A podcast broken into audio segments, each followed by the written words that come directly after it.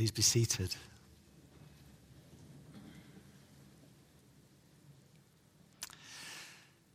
So, Spirit of God, come. Come and teach us the truth.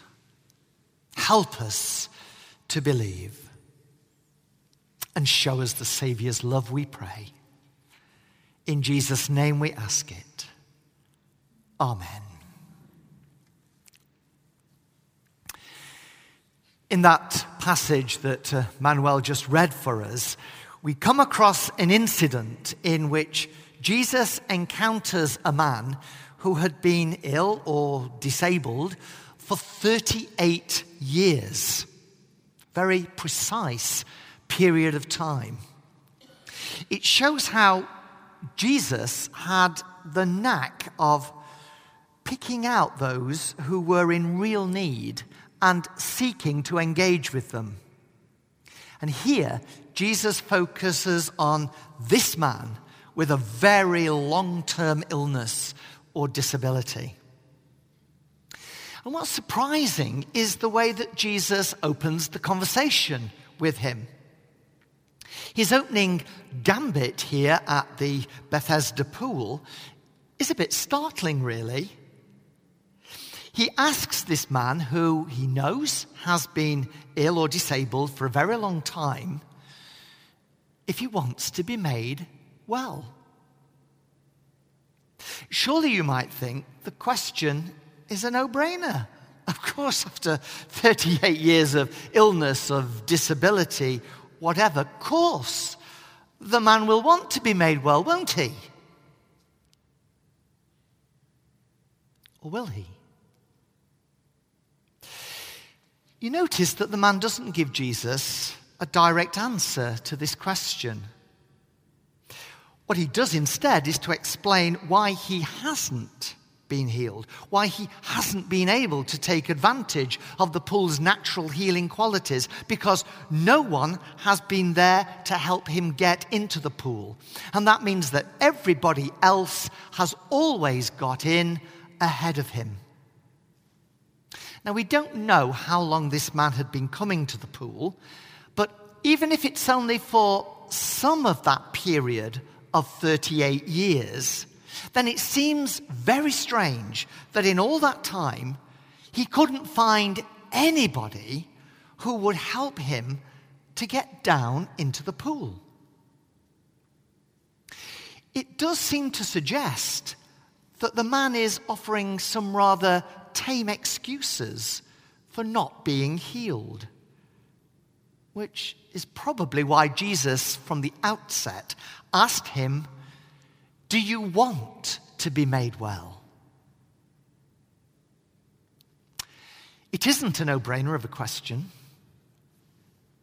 because some people, particularly with long-term conditions, don't want to be made well. In one sense, yes, they do. But in another sense, they don't. Because the prospect of such dramatic change, even for the better, after so many years, can really be quite scary and daunting. I remember an incident that happened to me quite a number of years ago now.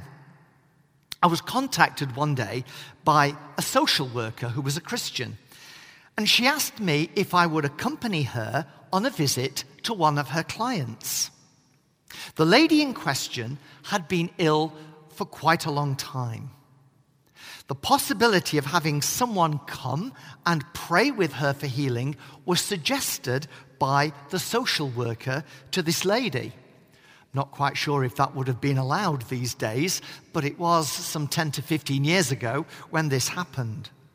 Anyway, the lady agreed. I was contacted, and I went along to see her with the social worker. But right from the very start of this visit and my conversation with the lady, I could tell that she had agreed to me coming, but hadn't really wanted me there. Perhaps she just couldn't say no when the social worker suggested that I should come. The lady gave me very little eye contact responded to what I asked her only in monosyllables, and she generally gave the impression that all of this was a total waste of time. And she was dead right. It was. Although I prayed with the lady, because that's what I'd been asked to do, and she agreed that I should, I just sensed that her heart was not at all in the prayer. And for that reason, healing was not what she wanted at that time. Now, if this was true of the man at the pool, then Jesus dismisses his excuses, and he overrides the man's unwillingness to be healed. Stand up, take your mat, and walk, Jesus commands him. And he does. And after 38 years of apparently seeking healing, the man is now healed. What I suspect Jesus healed the man of wasn't just what was making him ill. It wasn't just his infirmity, his physical illness, or his disability. I think Jesus healed him also of his reluctance to be healed, the way that he had become dependent on his illness over so many years. You see, it can do that to people. An illness can become part of who you are. It had come to define this man's identity and character. And it's this that Jesus breaks with his word of command, which is perhaps why Jesus didn't wait for the man to say no, because he would know exactly what the man was going to say, but he knew what needed to be broken. And so whether he liked it or not, the man is now put on a different course in life by Jesus, one where he is free from illness, but also one in which he will have to take more responsibility for himself and his life. His unwillingness to be made well is just as much a barrier to his healing as his illness or his disability was. But the story doesn't end there. After the healing has taken place, Jesus later finds the man in the temple. It could be that Jesus went in search of him, or it might be that Jesus just happened to come across him there. Whatever it was, notice what Jesus says to the man. "See," he says, "you have been made well. Do not sin anymore, so that nothing worse happens to you." Now, Jesus could be warning the man not to behave in a way that might cause something worse than sickness to befall him. But it could just be that Jesus is saying to this man, "Look, you've now been given health and freedom from sickness. Do not commit again the sin of depending on your sickness to give you a sense of identity, meaning, and purpose to your life. Because God is the one who will give you all of that." It's a sad but often a true fact that some people who are not incurably ill do see sickness as giving them what otherwise they might not have. For some, the label of a particular named condition gives them a status as a sufferer. For others, their sickness may gain them sympathy or attention from others that they wouldn't otherwise receive.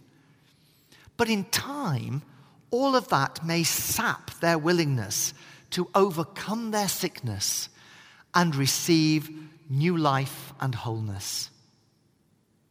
That might then deprive them of status, of the sympathy or attention they've come to like, and their dependence on their illness may have to be exchanged for a whole new set of responsibilities.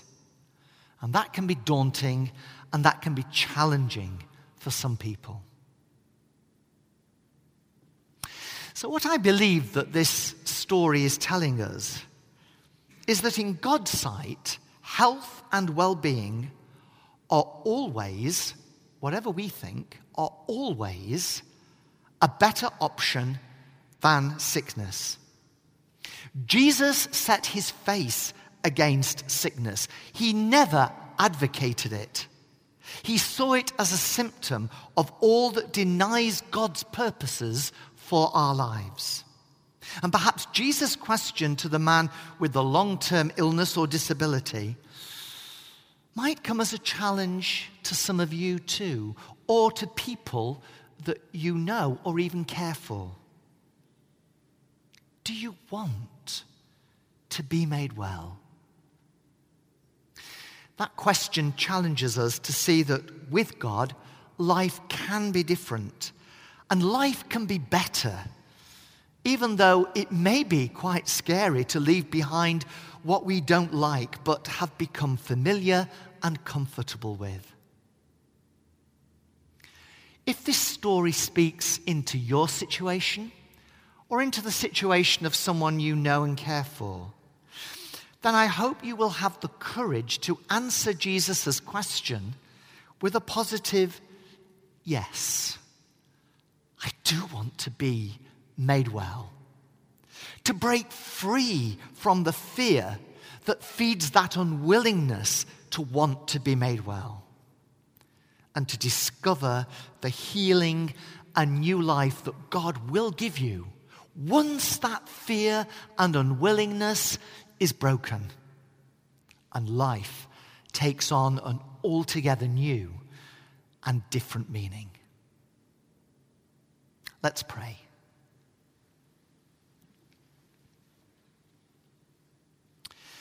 Lord, sometimes we can become too familiar with what is wrong with us, and we feel we can't improve, or we may be too afraid of what being made well will take away from us or demand of us.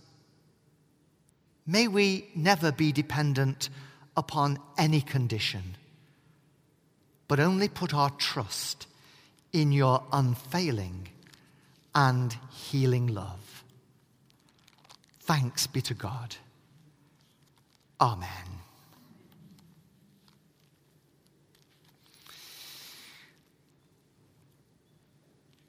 When we come to healing services, we often come for ourselves, but sometimes we also come for others. We come because we are concerned about those in our family, or our friends, or our neighbors, or colleagues we work with. We want to bring them before God. We want to pray for them. And so our next hymn expresses that possibility, that desire, as well as a desire to pray for ourselves, our own healing and wholeness, that we may be made well, just as we pray that others will be made well too. So we stand to sing, O Christ the Healer, we have come to pray for health, to plead for friends.